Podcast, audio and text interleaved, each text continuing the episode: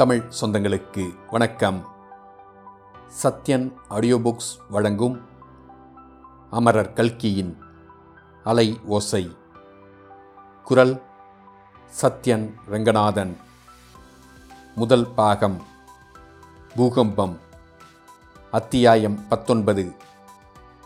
motor விபத்து மாசி மாசத்து மனோரம்யமான மாலை நேரத்தில் ராஜம்பேட்டையை நெருங்கிச் சென்ற சாலையில் இரட்டை மாடு பூட்டிய பெட்டி வண்டி ஒன்று ஜாம் ஜாம் என்று போய்க் கொண்டிருந்தது காளையின் கழுத்தில் கட்டியிருந்த பெரிய சதங்கை மணிகள் கலீர் கலீர் என்று சப்தித்தன வண்டியும் வண்டி மாடுகளும் வண்டிக்காரன் கட்டிய முண்டாசும் அந்த வண்டி பட்டாமணியம் கிட்டாவையரின் வண்டி என்பதை உலகமறிய தெரிவித்தன வண்டிக்குள்ளே கிட்டாவையரின் மூத்த புதல்வன் சூரியநாராயணன் பெட்டிப்படுக்கை சகிதமாக விற்றிருந்தான் அவனுடைய உள்ளம் தன்னுடைய அருமை தங்கை லலிதாவை பற்றியும் அவளை பார்ப்பதற்காக பட்டினத்திலிருந்து வரப்போகிற மேதாவி எப்படி இருப்பான் என்பது பற்றியும் எண்ணமிட்டு கொண்டிருந்தது காரணம் இல்லாமலே அந்த மேதாவியின் பேரில் சூர்யாவுக்கு சிறிது கோபமும் உண்டாகியிருந்தது மகா பெரிய மனிதன் இவன் பெண்ணை பார்க்க வருவதாம் பிடித்திருக்கிறது இல்லை என்று தீர்ப்புச் சொல்வதாம் சுத்த வெட்கக்கேடு என்ற எண்ணம் தோன்றி அவன் மனத்தை உறுத்தியது முந்தானால் இரவு தாமோதரம் பிள்ளை வீட்டு மச்சின் பேரில் நடந்த சம்பாஷணையும் இடையிடையே அவனுக்கு நினைவு வந்து கொண்டிருந்தது ராஜம்பேட்டை இன்னும் எவ்வளவு தூரம் இருக்கிறது என்று தெரிந்து கொள்ளும் பொருட்டு சூர்யா வண்டி முகப்பில் வைத்திருந்த பெட்டி படுக்கையின் மேலாக எட்டி பார்த்தான் சமீபத்தில் ஒரு மைல்கல் தென்பட்டது அதில் பெரிய கருப்பு எழுத்தில் மூன்று என்று எழுதியிருந்தது இன்னும் மூன்றுக்கள் இருக்கிறது இருட்டுவதற்கு முன் போய்விடலாமா முருகா என்று சூர்யா கேட்டான் நல்லா போய்விடலாம் நீங்கள் மட்டும் மாட்டை விரட்டாதே என்று சும்மா சும்மா சொல்லிராவிட்டால் இத்தனை நேரம் போய் சேர்ந்திருப்போம்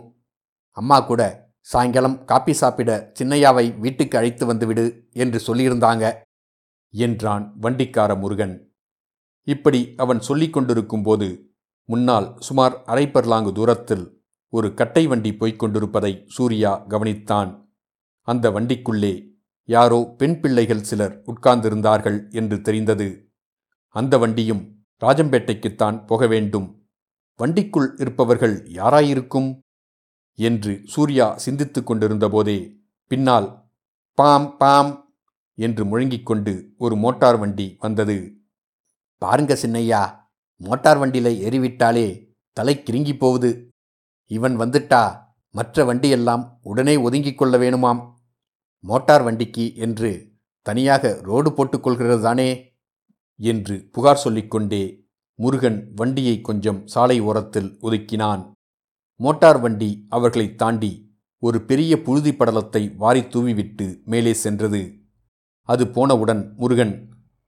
சின்னையா கூட படித்து பெரிய உத்தியோகத்துக்கு வந்து மோட்டார் கார் வாங்க வேணும் என்றான் அப்போது மோட்டார்காரர்களை பற்றி நீ இப்போது திட்டியது போலத்தான் பத்து பேர் என்னையும் திட்டுவார்கள் என்றான் சூர்யா இதற்குள் எதிரே கொஞ்ச தூரத்தில் நடந்த சம்பவம் அவர்களுடைய பேச்சுக்கு முற்றுப்புள்ளி வைத்தது பெட்டி வண்டியை தாண்டி சென்ற மோட்டார் கட்டை வண்டியையும் சாலை ஓரமாக ஒதுங்க செய்வதற்காக பாம் பாம் என்று முழங்கியது கட்டை வண்டிக்காரன் இடதுபுறத்தில் ஒதுக்குவதற்கு பதிலாக வலது பக்கத்தில் ஒதுங்க முயன்றான் கட்டை வண்டியை வலப்பக்கமாக கடக்க முயன்ற மோட்டார் அது முடியாதென்று தெரிந்து அதிவேகமாக ஒரு திரும்பு திரும்பி இடப்பக்கம் தாண்டிச் சென்றது போகும்போது வண்டி மாட்டின் மீது உராய்ந்துவிடும் போல அவ்வளவு நெருக்கமாகச் சென்றபடியால் வண்டி மாடுகள் மிரண்டு சாலையோரத்து பள்ளத்தில் இறங்கிவிட்டன அப்படி இறங்கியதில் மாடுகளை மூக்கண்ணையுடன் பிணைத்திருந்த கயிறுகள் கழன்றன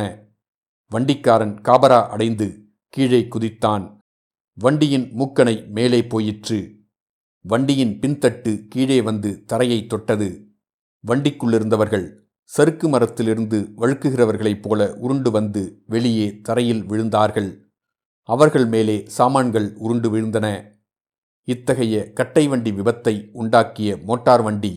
அதை மறைப்பதற்கு ஒரு பெரிய புழுதி திரையையும் உண்டாக்கிவிட்டு மறுகணமே தூரத்தில் மறைந்துவிட்டது புழுதி மறைந்தபடியால் மேற்படி விபரத்தை பற்றி நடந்ததை காட்டிலும் அதிகமாக சூர்யா மிகைப்படுத்தி எண்ணிக்கொண்டான்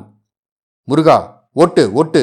வண்டி குடையடித்து விட்டது போலிருக்கிறதே சீக்கிரம் ஓட்டு என்று பதறிக்கொண்டே கூறினான் முருகனும் வண்டியை வேகமாக ஓட்டிக்கொண்டு போய் சம்பவம் நடந்த இடத்துக்கு சமீபத்தில் கொண்டு வந்து நிறுத்தினான் சின்னையா நம்ம அத்தையம்மா போல இருக்கிறதே பம்பாய் அம்மாவும் அவங்க பொண்ணும் கூட இருக்கிறாங்களே சாமி ஆண்டவனே ஒருத்தருக்கும் ஒன்றுமில்லாமல் இருக்க வேண்டும் என்று வண்டிக்காரன் சொன்னது ஒன்றும் சூர்யாவின் காதில் விழவில்லை வண்டியிலிருந்து அவன் பளிச்சென்று குதித்து குடையடித்த வண்டியை நெருங்கி ஓட்டமாக ஓடினான் குடை சாய்ந்த வண்டியின் பின்புறச் சட்டங்களை கெட்டியாக பிடித்துக்கொண்டு பம்பாய் ராஜம்மாள் உட்கார்ந்திருந்தாள் அவள் பக்கத்தில் மூட்டைகள் சிதறிக் கிடந்தன ஒரு தகரப்பெட்டி இன்னும் வண்டிக்குள்ளேயே இருந்து கொண்டு தானும் கீழே விழலாமா வேண்டாமா என்று யோசித்துக் கொண்டிருந்தது ராஜம்மாளுக்கு வண்டிச் சட்டத்தை தான் விட்டால் அந்த பெட்டி தன் தலையில் விழுந்துவிடும் என்ற பயம் தோன்றியிருந்தது ஏற்கனவே நோயினால் மெலிந்திருந்த அவளுடைய முகம் மேற்படி பயத்தினால் வெருண்ட தோற்றம் அளித்தது ஆனால் அவளுடைய பயத்துக்கு காரணம் இது மட்டும்தானா அம்மா அம்மா இதோ நான் வெள்ளத்தில் முழுகப் போகிறேன் என் மேலே அலை வந்து மோதுகிறது யாராவது என்னை காப்பாற்றுங்கள் இதோ முழுகப் போகிறேன்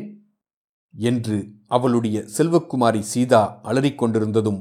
ராஜம்மாளின் பீதிக்கு ஒரு காரணமாய் இருக்கலாம் அல்லவா ராஜத்துக்கு நாலைந்தடி தூரத்தில் தரையில் விழுந்திருந்த இன்னொரு ஸ்திரீ ஐயோ அப்பா என்று முனகிக்கொண்டே மெதுவாக முயன்று எழுந்து உட்கார்ந்தாள் மோட்டார் சத்தம் கேட்டவுடனேயே வண்டியை ஒதுக்கி ஓட்டடா என்று அடித்து கொண்டேன் கேட்டால்தானே என்று வண்டிக்காரனுக்கு வாய் நிறைந்த ஆசிர்வாதங்களை செய்தாள் பிறகு ராஜம் உனக்கு காயம் கீயம் ஒன்றும் படவில்லையே என்று கவலை நிறைந்த குரலில் கேட்டாள் ஏதோ பயங்கரமான பெரும் விபத்து ஏற்பட்டு விட்டதாக எண்ணி அலறி புடைத்துக்கொண்டு ஓடிவந்த சூர்யா மேற்கூறிய காட்சியை ஒரே கண்ணோட்டத்தில் பார்த்து ஒரு நொடி பொழுதில் நிலைமையை தெரிந்து கொண்டான் வண்டிக்கு சற்று தூரத்தில் எழுந்து நிற்க முயன்று கொண்டிருந்த ஸ்திரீ தன்னுடைய மூத்த அத்தை அபாயம்மாள் என்பதையும் தெரிந்து கொண்டான் ஆனால் இதிலெல்லாம் அவனுடைய கவனம் ஒரு நிமிஷத்துக்கு மேல் நிற்கவில்லை சாலையின் ஓரத்தில் இருந்த நீர் ஓடையில் விழுந்து காலையும் கையையும் அடித்துக்கொண்டு அம்மா நான் மூழ்கப் போகிறேன் என்று சத்தமிட்டு கொண்டிருந்த இளம் பெண்ணின் மீது அவனுடைய கண்களும் கவனமும் சென்றன இரண்டே எட்டில் ஓடைக்கரைக்கு ஓடிச் சென்றான் நீரில் மூழ்கிக் கொண்டிருந்த பெண்ணை கரையேற்ற வேண்டும் என்ற எண்ணத்தோடேதான் ஓடையில் விழுந்து மேற்கண்டவாறு கூச்சலிட்டு கொண்டே காலினாலும் கையினாலும் தண்ணீரை அடித்து அலைகளை உண்டாக்கிக் கொண்டிருந்த இளம்பெண் ஓடைக்கரையில் வந்து வியர்க்க விறுவிறுக்க நின்ற வாலிபனை பார்த்தாள் உடனே கூச்சலிடுவதையும் தண்ணீரை காலாலும் கையாலும் அடிப்பதையும் நிறுத்தினாள் ஏதோ ஓர் அபூர்வமான அதிசய காட்சியை பார்ப்பது போல் சூர்யாவின் முகத்தை உற்று பார்த்தாள் அப்படி பார்த்த வண்ணம் கலகலவென்று சிரித்தாள் அந்த சிரிப்பின் ஒளி செவியில் விழுந்தபோது அமுதமுண்ட குயிலின் கீதம் ஆயிரம் பதினாயிரம் வர்ணமலர்களாக மலர்களாக மாறி மேலே விழுவது போன்ற உணர்ச்சி சூர்யாவுக்கு உண்டாயிற்று இத்துடன் அத்தியாயம் பத்தொன்பது முடிவடைந்தது மீண்டும் அத்தியாயம் இருபதில் சந்திப்போம்